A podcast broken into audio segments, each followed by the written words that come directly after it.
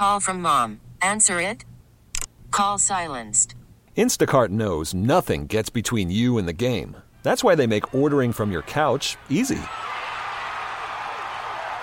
Stock up today and get all your groceries for the week delivered in as fast as 30 minutes without missing a minute of the game. You have 47 new voicemails. Download the app to get free delivery on your first three orders while supplies last. Minimum $10 per order. Additional terms apply.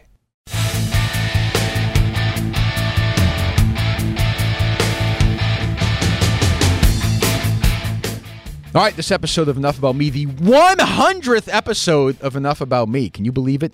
And uh, I decided to bring my old producer back. He calls in Ben Kitchen, the first producer of the show. Um, we talk about some uh, the old stories, some of the tough guests we had to book, the fight to get the podcast on, the issues with the company while it was going on, the end that we had together, the fallout. Excellent. It was good to talk. I haven't talked to Ben in forever. He was good today. We I had a good time. And then Lisa L. Thompson. She's the vice president of policy and research uh, at the National Center on Sexual Exploitation. Uh, comes on to talk about the letter. I'm sure you saw that the that she and a bunch of other people, um, uh, women's groups, sent to Goodell, basically saying the Kraft should be kicked out of the NFL for this. And it is a it is a an interesting conversation. This is a really good. I'm actually happy this is the hundredth episode. This is a great um, example of why I love doing this podcast. Two totally, I've been on and we just bullshit for ten or fifteen minutes about well, probably maybe a half hour about the old days uh, some war stories which I enjoy, and then uh, you know a topical battle with Lisa Thompson about this Kraft thing, and you know, and she goes all in. And you would, I don't think you're getting this anywhere else, and maybe I'm maybe I'm wrong. Uh, but it's episode 100 of Enough About Me. I started in February of 2016 in the old EEI studios back at 20 Guest Street with David with Portnoy, who was in town um, in a little side booth. Uh, here I am three years later in a, in a small booth. I have not made any progress, uh, I guess. Um, but I, I you know, it, obviously some of my parents slowed it down for a while, and I would get frustrated and all the shit that obviously happened the last six months. Uh, but I loved doing the podcast, and I love doing this podcast. I'm getting a lot of great feedback. There are people who are frustrated who say, "When are you going to do a radio show?" And when are you going to do, you know, your old bits? You're going to do that, and that'll all that'll all be happening soon enough. But this was a uh, a great hour with my uh, old producer Ben Kitchen and my new producer Dave Cullinane, by the way, who booked Lisa Thompson, did a good job, and Mark Moroso, who is kind of becoming part of the family here and sort of an early whack packer uh, as we're building that stable together as well. He's sufficiently uh, stupid enough, I think, in a good way, to uh, maybe be part of the family as well. The 100th episode of Enough About Me, and this is one of the, my favorite ones I've done in a while. This is going to be a, this is a good hour, and I I dare you to find an hour as good anywhere else. Uh, ben Kitchen, the producer, the original producer, co-creator, really, and force beyond enough. And when my parents were sick, you know, Ben uh, took over, man. He booked, he made sure I was going to be, you know, I'd have to run off to Dana Farber. I'd have to run off to um to Mass General, and he'd say, you know, no problem. You want to come back at three or four o'clock this afternoon? I'm doing my show, but I'll make sure somebody's doing it. Or I'll come in at nine thirty. I know you got to go to infusion today. You have a doctor's appointment. And he was unbelievable, and I'm sorry we had a fallout. I told him that at the end of the podcast because I really like Ben. And uh, I really appreciate everything he did for the podcast. He was a huge, huge force behind that. Um, and he's producing Mikey Adams' podcast now. So, you know, out of respect and, and for Ben, make sure to give that a shot and download it and listen to it. I think it's called Planet Mikey. Uh, it's on iTunes, I'm sure. Uh, and then Lisa Thompson. So, I mean, it is a it is an hour that I, I really enjoyed this this podcast today. Uh, I'm sure you can tell. Um, so, listen to it. Episode 100 of Enough About Me. Okay, Lisa Thompson is the Vice President of Policy and Research at the National Center on Sexual Exploitation. Lisa, first of all, good morning. How are you? I'm well, thank you. Hope Sure. you are too. I'm pretty good, thank you. So I'm looking. I, I read this yesterday, sparked my Mhm. interest. It was you and how many people are are are listed on this? It's about four pages of my uh my printout here. Yes, we have about uh, nearly 20 survivors and survivor-led organizations, individuals who've survived prostitution and forms of sexual exploitation, like sex trafficking. Mhm. And then we have another more than 60 uh, organizations that work in the anti-sexual exploitation, anti-trafficking space, um, who've also joined on board. Okay, so this is a letter sent to Commissioner Goodell from that all the people you had mentioned yourself, uh, asking that uh, uh, Robert Kraft banish uh, the NFL banished Robert Kraft from team ownership because men who purchase sex purchase others for sex inflict uh, amounts of human suffering on those they exploit for sex. So it is your belief that Robert Kraft should not own the Patriots anymore, correct? Yes, that's right. And I know that for some people that may sound harsh, but I think um, it's really important that this be, you know, people understand the realities, the very serious harms of engaging in sex buying behavior. Um, for way too long, it's been kind of um, just you know, a wink, like, oh yeah, so and so bought sex, or uh, police have oftentimes focused on arresting the individuals who sell sex rather than the buyers. But people who buy sex actually perpetrate massive sexual harm on those that they buy, and they fuel the entire sex industry. Um, they're the reasons why we have strip clubs, massage parlors, online prostitution, women on the street corners, because uh, there are people who basically are sexual narcissists. They think that their sexual needs and, and wants are more important than others. They don't want to spend the time on building true relationships with people. Uh, and so they use money to coerce sex acts from people uh, who then they basically are exercising the right of, of uh, total control over because they expect for their sexual demands to be met by those individuals that they mean that, that they buy excuse me mm-hmm. so ultimately then prostitution is inherently a form of sexual coercion so let's who, yeah. Well, no, mm-hmm. no, that's fine. But so let's just say, and, and, there's no proof yet. Now it's been alleged, and people have written it. Now it seems like it may not be the case. Let's just play this out and say that these women were not uh, trafficked; they were not slaves. You know, quote unquote, however you want to call it. And this is a willing adult woman who engaged in a business deal with Robert Kraft for whatever hand gratification. Let's just say, and the eighty dollars was passed. Um, mm-hmm. You think if that is done, and, and let's let's throw all the other stuff out for a second. This is just a woman and a man who make a, who, shake hands and make a pact for argument's sake. You think that the punishment for that should be that Robert Kraft should not be allowed to own an NFL team anymore? That to me seems extraordinarily harsh. Maybe I'm maybe I'm just maybe I'm blind to it. Well, I think people are blind to what's going on in the sex trade and how it's experienced by the individuals who are in the sex trade. Mm-hmm. When a person buys another person for sex, they're actually buying a person who's their temporary sex slave because that individual is expected to do whatever the buyer wants. Well, see now, but hold the on, buyer, Lisa, hold on, hold on, hold on, because I, I, and you and you guys did a good job covering that in this thing. I would say there is and you may disagree with this, almost a streak of anti feminism when you say something like that. Because again, I'll say, let's say there's a a 40 year old woman who doesn't want to be a waitress, you know, born in America, raised, educated. She doesn't want to be a waitress anymore or something else. She wants to make more money as an adult who wants to have her own private business as a prostitute. And there are agreements, there are there are limits, there are things that men can do and can't do with them. Who I feel like it's not your business to tell that woman what she can and can't do with her body. Um, I'm not really interested in, in, in controlling what women do with their bodies. Well, sure, but but you just said, but oh, but you just said, hold on, but but but, when, but but when you said, why do men feel sexually entitled to buy other people? Well, I don't. I, I, well, I don't. That's but I mean, I'm but, glad. well, I mean, you know, it's it's not it's nothing. It's not my, my particular fetish. But if a woman, but my, but so you don't understand my point though, which is that like I listen. Of course, I'm with you 10 million percent. If these women are, are, that are sex trafficked and, and we're talking about them living, they're talking about eating on floors and they're sleeping on cots and they can't speak English and they were brought in this country legally, prosecute, do whatever you want, strongest extent of the law. Couldn't agree with you more. It's disgusting. It's abhorrent. I have no use for it. The people who run these businesses are scumbags, thousand percent. But what about what about the woman who just wants to do this because it's a better way to make a living and she's comfortable doing it? Who are you to tell that woman that she shouldn't uh, use her body that way? But who are the men to think that they no, no. have rights to buy women in the first place? Well, if the I mean, but, but no, but but but then, but what if the woman is okay with it? Like, let's say you know, but so you're you. I guess you just want to answer the question. What if the the woman who's an adult, like you know, you don't. I'm I'm guessing that you're that you're pro-choice, correct? Um, I'm not going to talk about okay. I'm, I'm going to guess that you're pro-choice. I'm just going to make a, a wild stab in the dark. So let's pardon the pun, I guess. But let's just say that you're that you're pro-choice, right?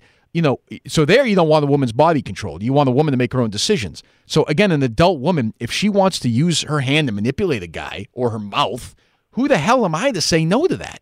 Well, first of all, we're taking we're taking a sex act and we're making it into a public act of commerce. So there is a, a real interest in society in what becomes commerce. And my Mm-hmm. argument would be that whether a person is willingly engage, engaging in turning their body into a public sexual commodity Right. um, is something that the society has an interest in.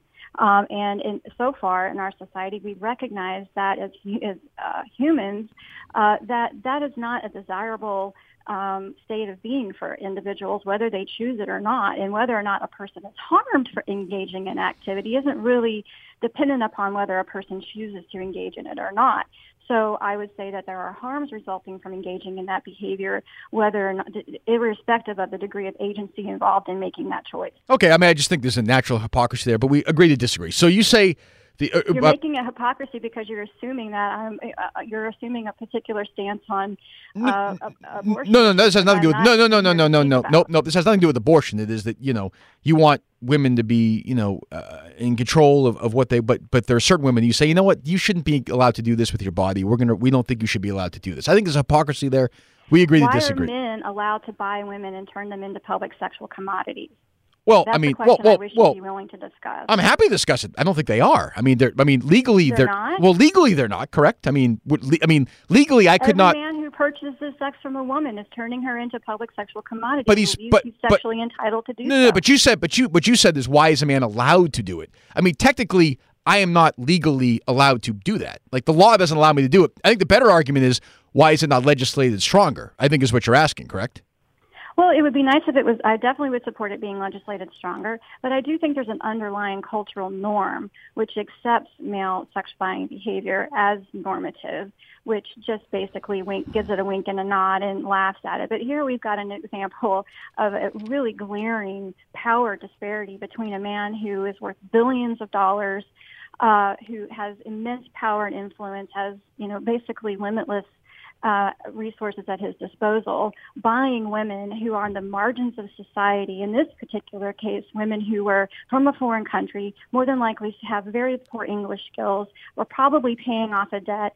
Um, they were uh, isolated. They were kept on the property 24/7. Like I, I- Well, we don't know. I mean, we it's, it, staggering. we don't know that, read but the reports. I, yeah, I, I, don't think the I- law enforcement and officers are going to be wasting their time on a case like this if they don't have substantial evidence to, to support their case. You're right. You're right. Uh, when I say you, I just mean the statement itself. I'm, I'm going to uh, include you in it.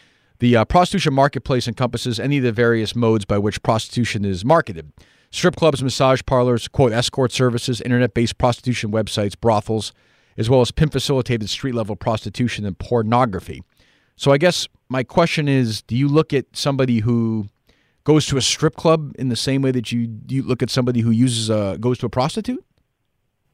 Uh, yes, I do. I so you so you think so you think strippers are so you think strippers are prostitutes? I think that women who are in strip clubs are being sexually objectified. Well, but they, they're but, being but, turned into but what if they don't? But Lisa, what if that woman doesn't? What if that woman doesn't mind that? What if that woman doesn't? You know, why don't you care about that woman who doesn't who doesn't mind it? Who, who happens to maybe I very like? much care about the women who are involved in the sex. No, no, no, you're not- I've but- dedicated my life. But what about the woman who works there, who is making a nice living, who doesn't mind the job, who might actually like the job? What about her? You know, it's interesting you raised that. Um, a lot of times, women who get into the sex trade, if you look at the pathways into individuals' involvement in prostitution, uh, a lot of times they're coming from uh, positions of economic desperation, Sure. which is driving many people into performing in strip clubs or Learning. Well, you um, wrote about learning disabilities too, which I thought was actually pretty interesting. I hadn't made that connection. I looked it up, and it's obviously you. you I mean, that that I thought was an interesting thing as well. You often, oftentimes, also have histories of childhood sexual abuse. Sure. So really, there's an, a sense in which a lot of women who get involved in the sex trade are reenacting the very types of abuse and harm that they've already experienced Sure. as children. And oftentimes, I, I don't know how many survivors I've met who, over time, you know, have said, "Well, you know, I was being abused by my dad or my stepdad or my brother or whomever," and it just like that. Finally it occurred to me. Well, maybe I should just get paid for what it's already been happening to me. Oh, I have no doubt. I have no doubt that happens. Of most individuals who become ensnared within the commercial sex trade.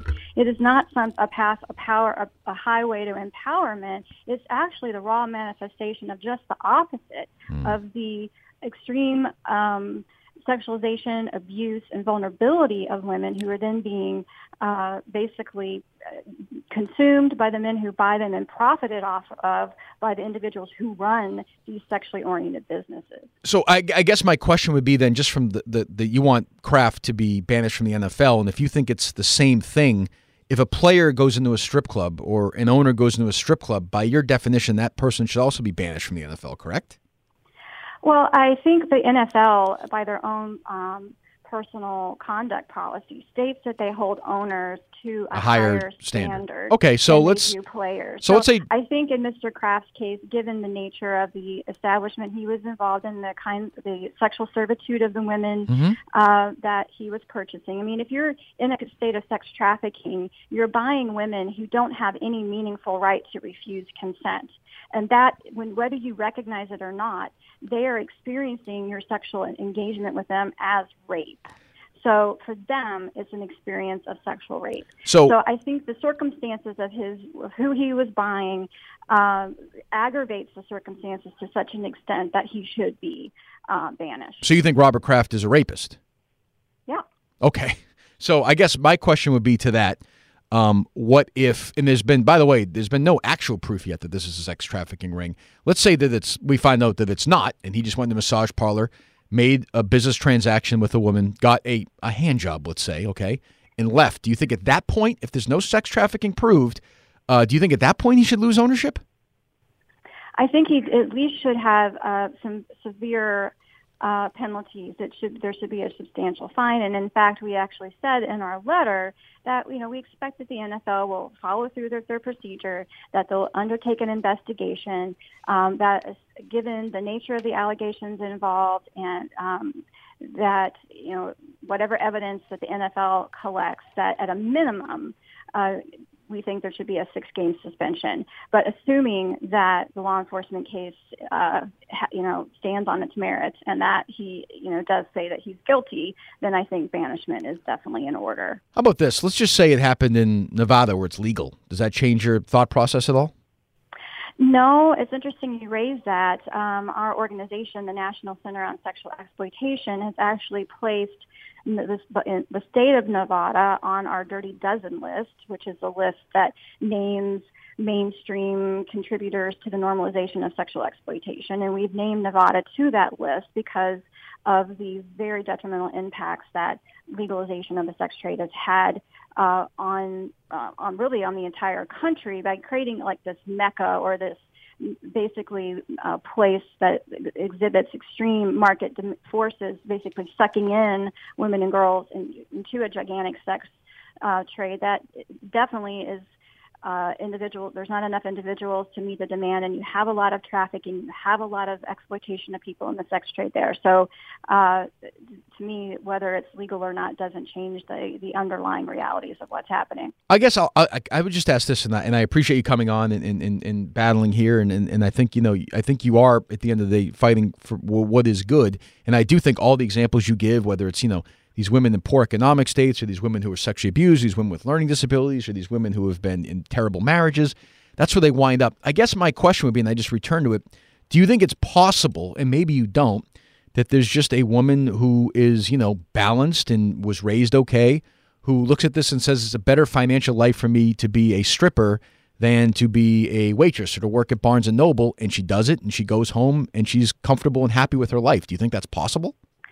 I definitely think that there are women who um, who are you know adults who have a more degree of agency than others. I mean, it's important to recognize that those who get involved in the sex trade, that it, their degree of agency exists on a continuum, and that the women who have the most agency in, in their involvement uh, typically have more privilege, more opportunity than other people. And if you look around the world, the vast majority of people involved in the sex trade um, are actually uh, not these empowered individuals. And boy, am I sorry about the noise right now. That's okay. That's okay. There's nothing I can do about. That's okay. Um, no, it's not, doesn't sound bad. Go ahead. Any, at any rate, um, now I've kind of lost my train of thought or what we were Well, no, I- no, I think you- I- women, I mean, yeah, go ahead. they, they represent a very small minority of the overall individuals who com- comprise or who are used it, by the sex trade. And even if they choose something uh, like that, I'm, I'm, that is not um, exclusive to them being harmed. So whether or not, like for instance, like take for instance, when the whole Me Too movement started Mhm. happening, right? Mhm. Um, you had a lot of people who suddenly like thought back on previous experiences that they had had as I don't know, say young people in college or women in the workplace, and they're like, wow, I never really thought of that experience or that encounter I had with XYZ individual as sexual harassment Yeah. or sexual assault. Sure. But now, stepping back, I can see that. And I think that this actually happens to many individuals who exit the sex trade, that while they're in it, a lot of times the way that they're actually coping with the demands of what's being demanded of them while they're in the trade is they dissociate. Uh, we, you can read the research literature on this. It talks about how they disassociate and take their, their kind of minds out of their bodies in order to be able to just uh, stand the fact of all these men ogling them, harassing them, pinching them, doing all these things to them when they're in the clubs. Um, it's it's very um, psychologically demanding on them to be able to do this to withstand it. Um, and then, and, and initially, there might be a sense of um, empowerment and esteem because, oh, um, these men are wanting me, or I'm um, undesirable, or I'm sexy. But as you look as they continue with involvement in, say, stripping, um, a lot of them in turn uh, end up turning to um, substances to help them with the dissociative process that they typically go in to be able to perform, and they can't sustain it. So then they turn to um, substance, um, alcohol, or in some cases drugs, in order to continue in the trade. And so I think, irrespective of whether or not a person chooses it, doesn't mean that it can't also be harmful. Let me ask you. So, I mean, you said you thought Robert Kraft was guilty of rape. I, I don't agree with that, but I would say, do you? I mean, in I'm trying to think of a way to phrase this. Is Robert Kraft going into a massage parlor and a woman using her hand or whatever on him the same in your mind as a woman walking down the street, a guy grabbing her, pinning her down, you know, beating her, and forcing himself inside her in the traditional? Well, that's. I'm really glad you asked that question. That's a neat question. Um, I think what the difference is is like when the when a person attacks a person, you know, a man attacks a woman on the street, he's perpetrating the violence himself.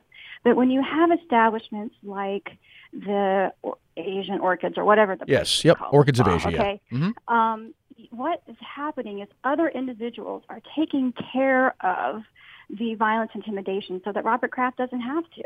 They they take care of finding vulnerable women. They are the ones who uh, make sure the women uh, women comply so that he doesn't have to jump out of a bush to get a, a woman. But I mean, to the, give an- him a but hand but but I mean, but the but you're right. It's it's a little more nuanced, I suppose. But the clear answer to my question is no, right? I mean, it's not the same as pinning a woman down, and I mean, it's it's just. I mean, it's just. I'm not saying, yeah, the, the difference is he's contracting it out. but well, but also, I would also say, and this is not a defense for a, a billionaire, but I I believe in, in I believe that Robert Kraft, when he walked in there, did not walk in there and thinking these women are slaves. I think he walked in there and said, "I'm going to get sexual gratification." I mean, whether that's I, I'm not even sure that's defense, but I do think that was his thought process. Well, I'm sure that's his process, but it doesn't mean that the women who are there. Uh, Agreed. that He didn't If it- basically contract out to somebody else. Correct. The the, tr- the trouble of having it be convenient for him If to in have fact- somebody give right. him a hand job or, or you know to Right. stimulate him orally or whatever. Right, agreed. If if it was in fact sex trafficking, that's no excuse. I guess my point is that it, I, I mean I don't know. Uh, You know, I hate to use the term traditional rape, but when you when I was a kid and growing up, and you, you know, you, we didn't think of stuff like this. When you thought of rape, you thought of a movie like The Accused or something. You know, where it was brutal and physical and ugly and bloody, and now things you know things are changing. I do think in a weird way, you know, this opened a lot of people's eyes to Jesus. This is going on on a lot in, in a weird way. This Kraft arrest is going to be a good thing. Yeah, I mean, I, I think it is really shining the light on where the light needs to be shined, and that is on the men who buy sex. Um, they these are men who are sexual narcissists who thinks that who think that they are entitled to be get what they want sexually whenever they want it, as long as they got a few bucks in their pocket, and it's their behavior which uh, fuels vast amounts of sexual harm to um, individuals who uh, are, but for various reasons, involved in the sex trade or the people who are trafficked into it. And if it weren't for them, there wouldn't be sex trafficking. in the story. But you, I mean, I mean, you are not naive. I don't think you seem like a smart person. You know, the sex business is never, ever, ever, ever, ever going away, right? Oh, I, I. It's as old never. as it's as old as time. I mean, you know, I mean, look, guys are wired the way They're wired. I mean, we know all. You know, most registered sexual offenders, ninety nine percent, whatever, are men. The pornography industry is all geared toward men. Prostitution, all geared toward men. Like there's something. look, I have a vision of a world free from sexual exploitation. It may not happen in my lifetime, but well, it's not gonna. um, it's I'm not, it's I'm not going to give up on it. You know, why? Why would you could have made the same argument about, say, the transatlantic slave trade? You know, people thought, oh, there's always been. Well, but I mean, but I mean, forever. but I mean, Why- you know, I mean, not, do you uh, think are you do you are you comparing a stripper to an actual slave? No. I mean, I mean, you know, I mean, I'm just, I'm And it's also, by the way- an institute, a systematic form of exploitation that people never thought would be ended. ah, and and- I'm using that as an analogy Okay, for yes. how I view the sex trade. reasonable. But I would say also, like, I mean, you're not. Again, I mean, we know this is. I mean, the pornog. You would know better than me, I'm sure, doing your research. The pornography industry is is brings in how much a year to probably what ten billion dollars. I couldn't. Right, but I mean, it's accurately. a- I don't have astrono- I mean, astronomical, right? I mean, it's Yeah, just, it's mhm. just, it, I, I, it seems, I don't know, it seems difficult then. So, what, what is the? Uh, uh, first of all, I appreciate you coming on. Let me wrap up with this. What is your? So, let's say Goodell just essentially ignores this letter, right? Just says whatever and throws it. In the, what, what's is there a next step? Do you guys plan on pressuring advertisers, or what is the move here? Well, I don't know. Uh, we haven't uh, figured out what would be our next step in terms of, say, the NFL. Mm-hmm. Uh, but I do think, as a movement, that we are very much focusing our attention on um, the dem- what we call the demand, the men who buy buy other human beings for sex. Uh, we see them as the linchpin on which uh, vast amounts of sexual exploitation and um, harm uh, all spins, that they're the fulcrum on which it's all happening, and that we want to uh, use in all kinds of ways work to make it no longer a social norm where men can can buy sex and people just think it's funny or a joke or men think they're just entitled to do that. Okay, Lisa Thompson, Vice President of Policy and Research at the National Center on Sexual Exploitation. You can follow her at Lisa. What is it? At Lisa. Look at the Twitter Uh, account here.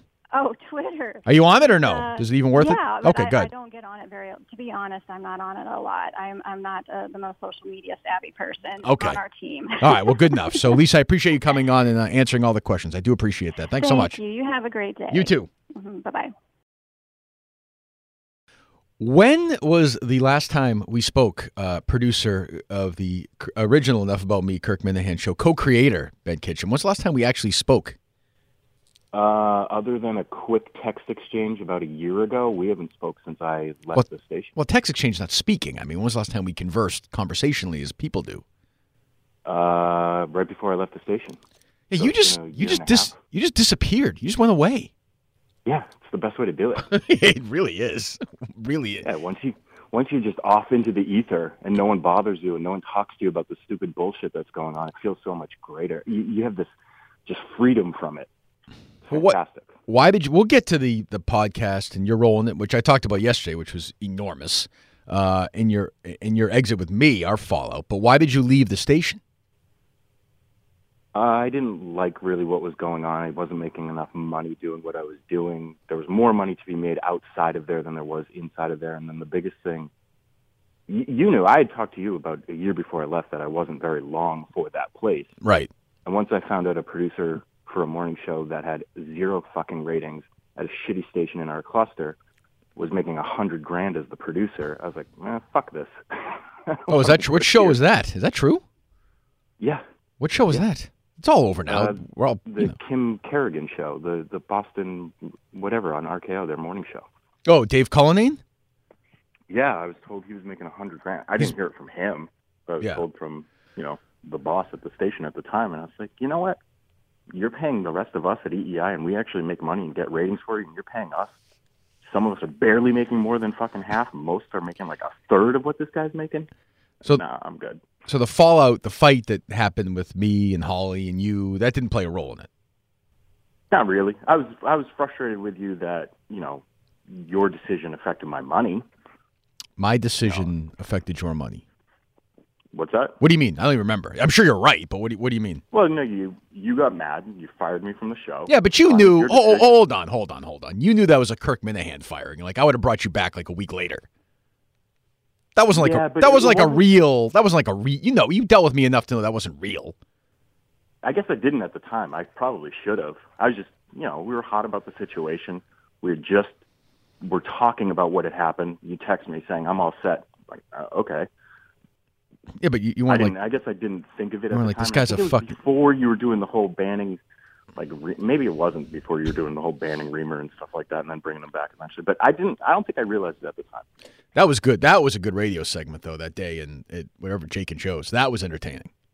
Well, that was part of my problem. Why I was mad about it I was like, this is a perfect opportunity to continue this on the podcast. Why aren't we taking advantage of it? Yeah, Holley wasn't playful either though. Like you know, he, I don't know. I don't know. Who knows? Anyway, I don't Well, know. there was there was some serious shit going on there. Serious feelings being hurt. Yes, there's certainly. I saw Holley at the uh, Super Bowl this year um, in uh, uh, Atlanta, and I thought, I- you know how I am. Like I just think, okay, well, we had our fight and whatever. He's a good guy. Like I think he knows that I like. You know, I saw him and he wanted fucking no part of me, none. Like no hello, nothing. I was like, oh shit, Jesus, this is real still. What the fuck? Everyone's different. You know, you uh, you said some things about him that probably did not sit very well. Everyone's different. Everyone treats it differently. I'm kind of more along the lines of what you are in terms of, ah, you say some shit, we'll get over it. It's perfectly fine after a while. Although we, Not had, everyone's like that. Not Yeah. everyone can deal with that. Not everyone wants to deal with that. What is your? Do you stay in contact with anybody at the station or no? Uh, currently at the station, no. Yes. Jeez, what was that? Oh, you talked to like Andy or whatever. Yeah, I talked to Andy. I mean, What happened to him? He's another Someone- guy who just left and like left, right? Yeah, so did Patty. You know, True. most people that leave kind of just leave. There's very few people that hang on to it. You know, I look at someone like Chach. He Yeah, seems to hang on to it forever. Yeah, it becomes a disease. it does. Yes. It just becomes the like a- only way to get rid of that disease is to try your best to forget about it. And it has nothing to do with you. It has nothing. It's that place. It's that culture there for some reason. It pre-existed me. It pre-existed you. The place is just fucked up. It has this weird vibe about it where everyone just fucking hates each other. uh, yes, and I suppose I, I contributed to that to, in some extent. You but absolutely did. but uh, you know, but having worked with me, I think you know uh, that a I I, I care mo- what I care most about is doing good radio or a good podcast. Like if the, for me, if the other stuff happens, it happens. Now that that may be the reason why I went from hosting number one morning show maybe in America to doing a podcast in the Mix one hundred four point one producer booth. but but you know, I, I, were you surprised at my downfall? Yes and no. I wasn't surprised because the climate was heading in that direction where it was too easy for you to be either scapegoated or just ran out of the situation where companies just don't want to deal with it.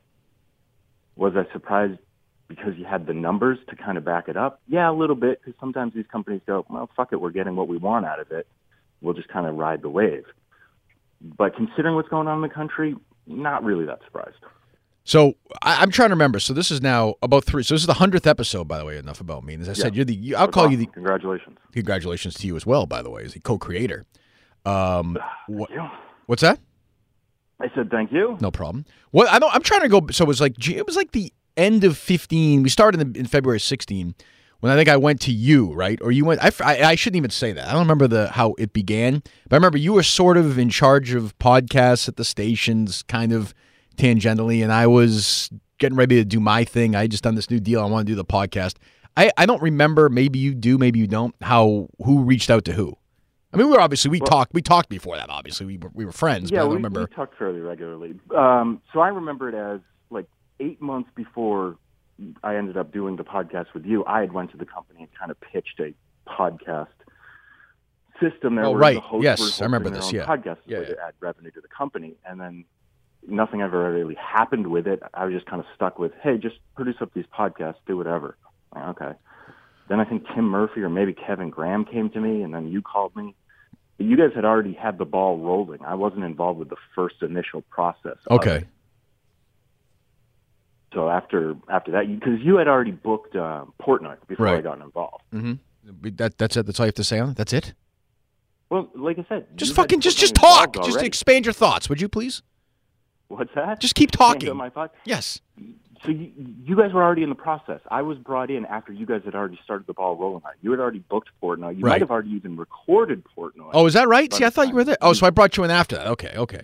You brought me in after you had recorded Portnoy, and then I had to sit down and edit it, and I had to go through the whole process of what can we say and what can't we say? Okay, edit it down so it's appropriate. And I didn't edit a fucking thing. I left everything in there just to say Right, not right. that bad. Right. I remember that.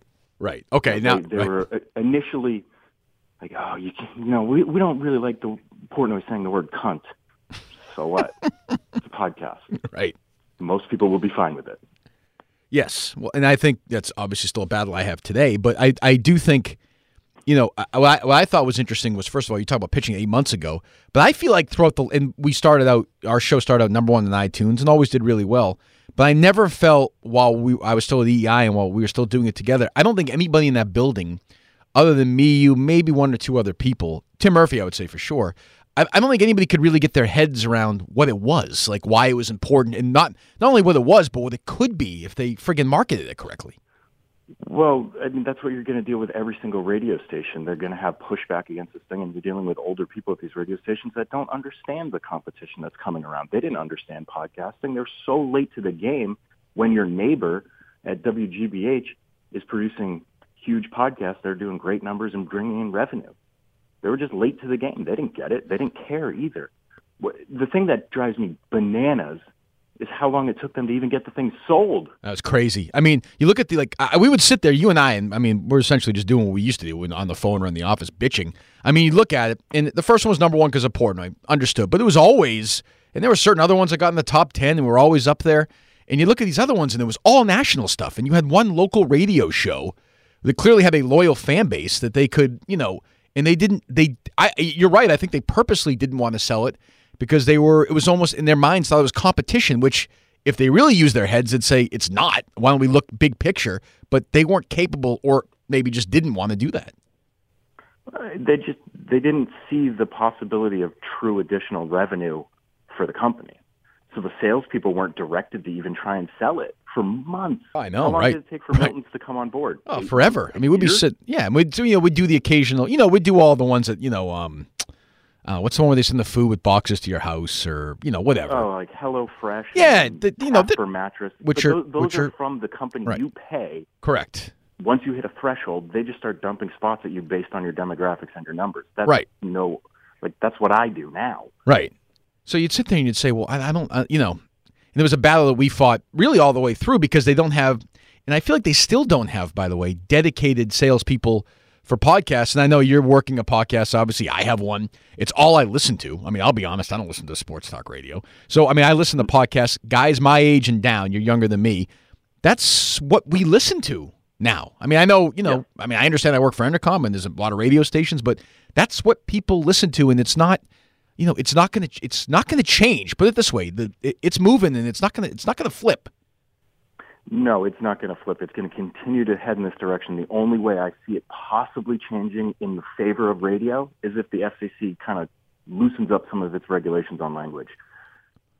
Yeah, I maybe, mean, but think about it. Right. You But listen you- to a podcast. That's more relating to you and your personal life, how you speak with your friends, True. than the kind of bullshit you hear on the radio. No question. But I also do think like it's also a talent issue too, though. The radio hosts that are in there right now are not going to do 12 hours dedicated on a murder or a trial. I mean, it, you know what I mean? It's just, it's just, I think until you get a complete cleanse or flip or whatever, it's not going to change. No, it, it, it's not going to change. They, they're slave to the individual day. What are we doing today? Right. of Mookie Betts' what's contract, or I just, you know, and that's, as you know, I mean, we talked about it. I just wasn't interested in, in doing that anymore. And, and if people want to do that and they're passionate about it, that's, that's totally fine by me. I just don't, well, I shouldn't say that. I'll make fun of them. But I, I don't, it's, I, I don't know. What was the, what was the, who was the, the, the, the white whale we never landed for a guest? Who was the guy, who was the person I bitched about the most? Well, I mean, you you wanted Stern. That was the uh, not Stern, uh, Springsteen, especially when he was in town at Gillette, and we just couldn't make it happen. Yeah, that seemed like a that seemed like a tough. But I like uh, maybe maybe maybe you can maybe you'll disagree with this. I don't think, and I wasn't really like your boss. You were working for the afternoon show, who by the way hated me. I hated them while you were working for me, which is an interesting dynamic. But yeah, made it fun for me. a lot of fun for you. But I was I, and you can tell me. Uh, but I don't think I was a slave driving boss for you. I think I respected that you had fifty other things going on. Yeah, and, and no, it, it wasn't an issue. The only issue would sometimes be, can I get a hold of you to get an answer on this while I'm, you know, while the iron's hot. Right. And then you were starting to go through the shit with your parents, and I was just like, I'm not going to bother him. Like, I'll, Oh, that's I'll true, Get yeah. something, and if he's available, he's available. But I can't. I, he's going through serious shit here that's more important than this fucking podcast. So Right. I mean, that that was frustrating to try and deal with, but it was completely understandable. But no, I, there was never an issue with you pushing too hard for something, or you not understanding that sometimes when you're recording, I have to leave for a conference call. And Right. It wasn't just that I was doing the afternoon show. I have to also go to these stupid fucking meetings as an executive producer. Right. That happened in the life of it as well. What I like though is you understood from the start, like what I wanted for the show, what the plan was, which is just shit I wanted to talk about. You know, I we still deal with like we'll get emails from people say, "Hey, does Kirk want to talk to you know friggin' Nolan Ryan or Kirk-" you know?" It's like no. There's a book I read or a documentary I saw or a fucking whatever an issue that I want to get into, and you knew that, and you'd either come up with ideas or you'd you know you'd chase them down, like you know whether it was whoever, uh, Artie Lange, who was I'm guessing difficult to get on, or uh, you know whoever it was. Yeah, there were some interesting ones that were a little difficult to get on, but we also had a slight philosophical difference where I was looking at certain things like if I could get the definitive Drew Bledsoe interview with him, that's a great promotion for this. People will start to tune in simply because they like Drew Bledsoe, and there's people out there that don't know who Kirk is yet. This is a great way to introduce those people to him. Right. And, and you weren't quite as interested in doing that, and I was kind of strong about that, but that was the only philosophical difference we really had How, how did you book Lenny Dykstra? through the book. Oh, through through Yeah, the through the through the publishing. publicist, Okay. Uh, sent me an email, and we went back and forth, and we figured it out, and then we had fireworks. How soon after that interview did they contact you, or did they? They, I don't know if they did contact me after that or not. I don't think they ever did. Oh, they didn't. How long was that interview? But? I actually booked. I booked other people through the publicist, after? same publicist. Yeah, Oh, okay. all they right. didn't have a problem. They knew Lenny was a psychopath. How long was that interview? Like four minutes? I think in the interview was about six minutes. The entire podcast was like maybe eighteen, with you just kind of going off afterwards. I haven't listened to it in a long time. I haven't either. Hell, that was absolutely the best episode. Yeah, I like that one. I like the the uh, Kareem one as well. That I, I thought it could have been better. He he was going to. I, No, but, but we. I- but we did the but we did the anatomy of a bad podcast. Remember, where we where we almost did like a director's cut of the shitty podcast and why it was so bad.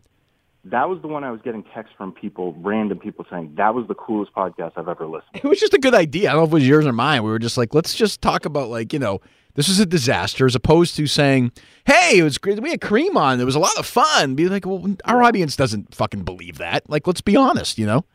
No, that was your idea. That was all your idea. I, I I didn't come up with that. It was a good idea. It was interesting. It was fun, and it made that podcast ten times better than what it would have been if it was just a straight interview.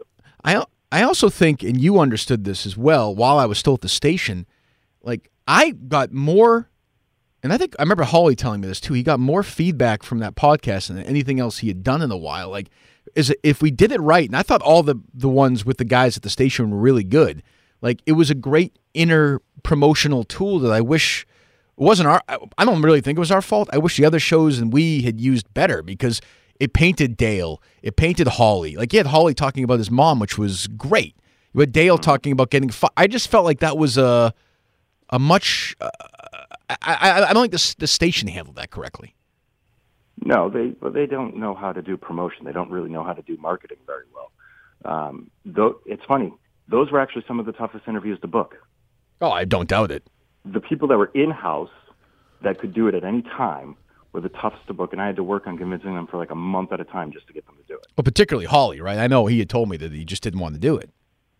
Uh, yeah, he didn't really want to do it. Uh, I convinced him to finally do it, and I thought it came out well. Dale didn't really want to do it very much either, but I think he kind of saw that it was helping other people out too, and he's like, eh, whatever.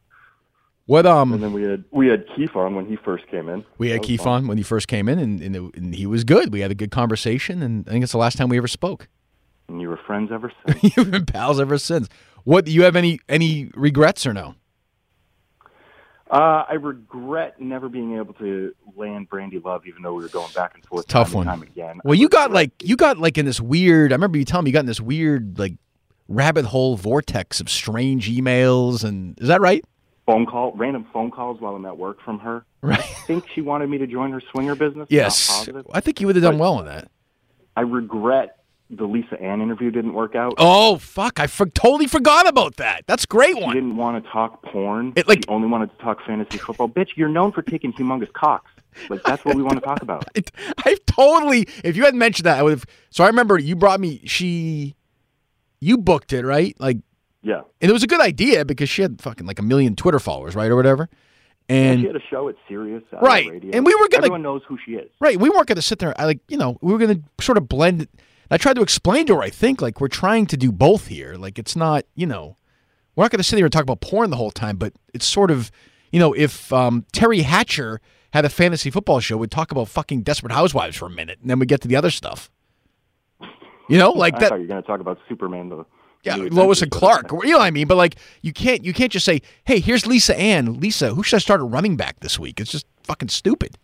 Well, it's, it's ignorance on her part. We all know you from one thing: porn. Right. Why don't you want to talk about the thing that made you famous? Yeah, and it's not that like got you these other opportunities. And what did you do? Like six months later, you went back to porn. yeah, we had some. Oh, is that right? Yeah, she looks awful. That's rough. Um, Surgery, not her friend. um, we had a couple that we wound up just bagging. Remember? We we There was actually a few. There was a couple of authors we just absolute bagged. Gammons. like it might be an interesting concept, and it just Who was? Who was it? I'm trying to. remember their names. We had Gammons. Remember? We were. Gammons was early, and then you were like, maybe we'll repurpose this for something. Yeah, it was just and we just never did because it was- wasn't worth it. It was odd. You're right. We had a couple of authors that we used. It was actually a guy who, and we never ran it, and we should have because the book was pretty good. It was that guy. We should have run it. I, if we had it, I'd run it now. Even the guy who wrote the. Racklin. Yeah, that wasn't bad. That that was one of those weird ones where you were super into it, and I had no context, no Right. idea. But the story, like I thought it was going to suck because the kid just he was a mouse. He barely talked. Yeah, that's what- right. Really That's- quiet. right. But That's the what story was weirdly compelling. The book is great, and I would like to, you know, but yes, but that, you know me too. I'd get in the mood and I'd be like, "Fuck it, don't run it," and like you know, it was, there was Yes, I know. there was all that. So what? So what is Ben Kitchen doing today, March twentieth, uh, two thousand nineteen? Well, I do the podcast with Mikey, the Planet Mikey podcast, which is fun. And thanks to the morning show for giving us free publicity. I heard about appreciate that. I heard about that. Whew, bunch of brain surgeons.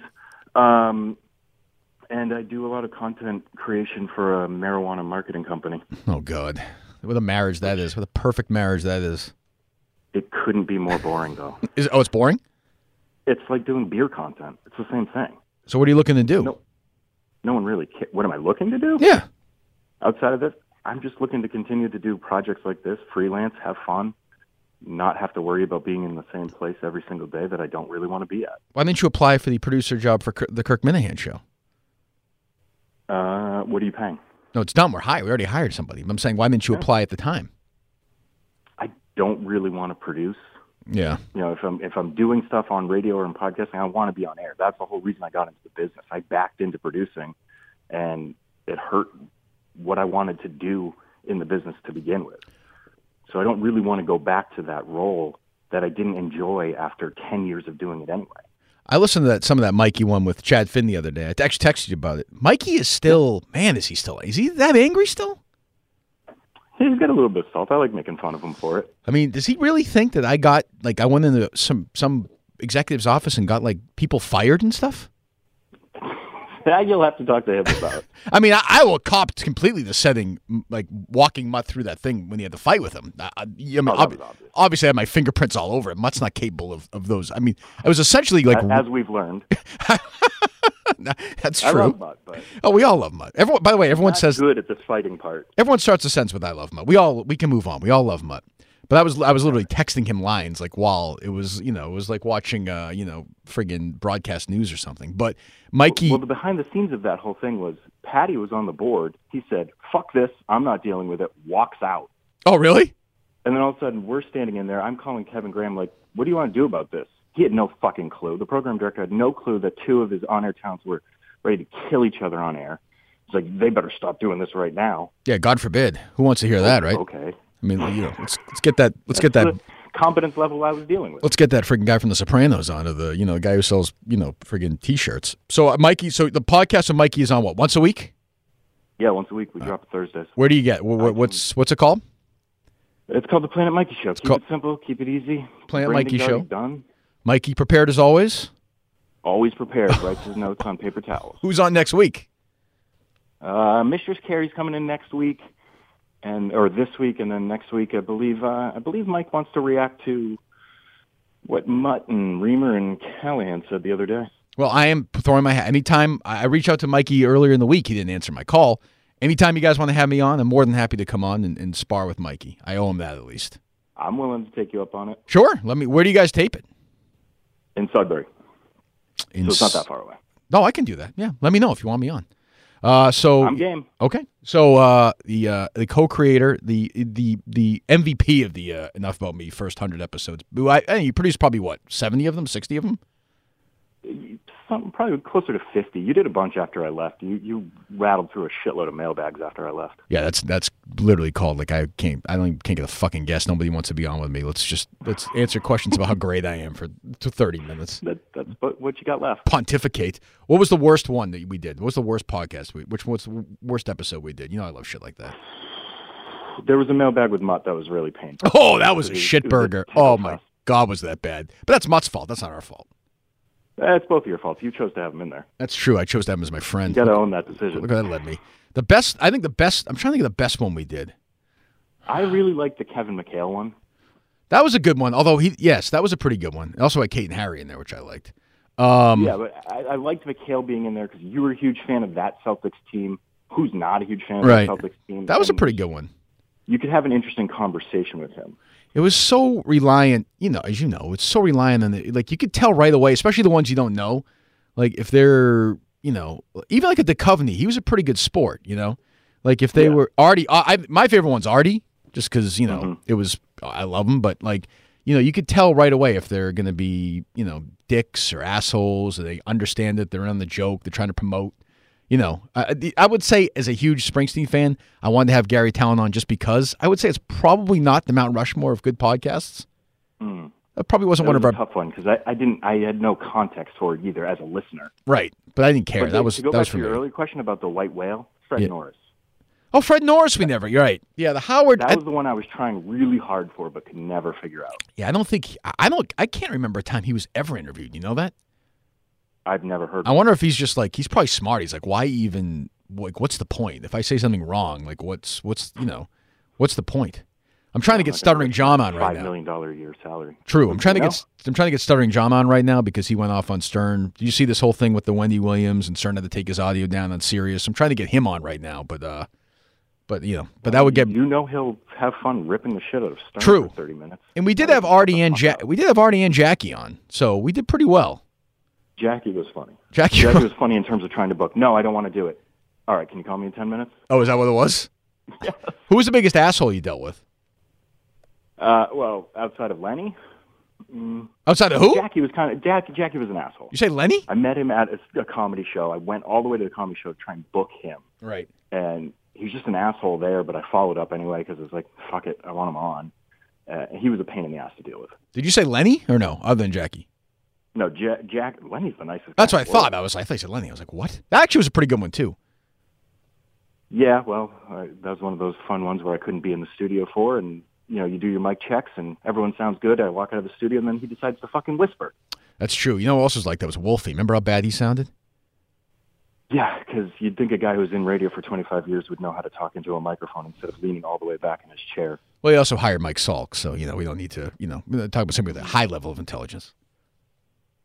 That's what you should get on your new show, right there. Oh, Mike That's Salk? one.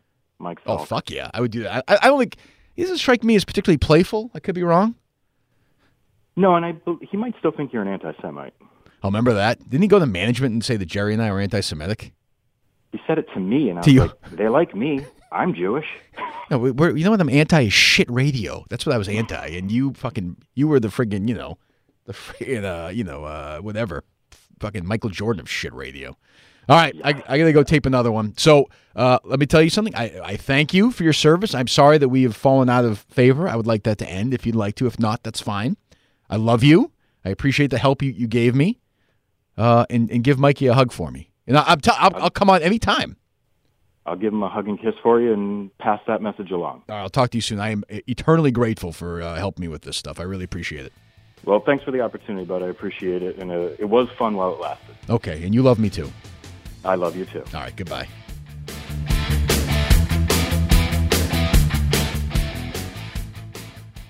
This episode is brought to you by Progressive Insurance. Whether you love true crime or comedy, celebrity interviews or news, you call the shots on what's in your podcast queue. And guess what?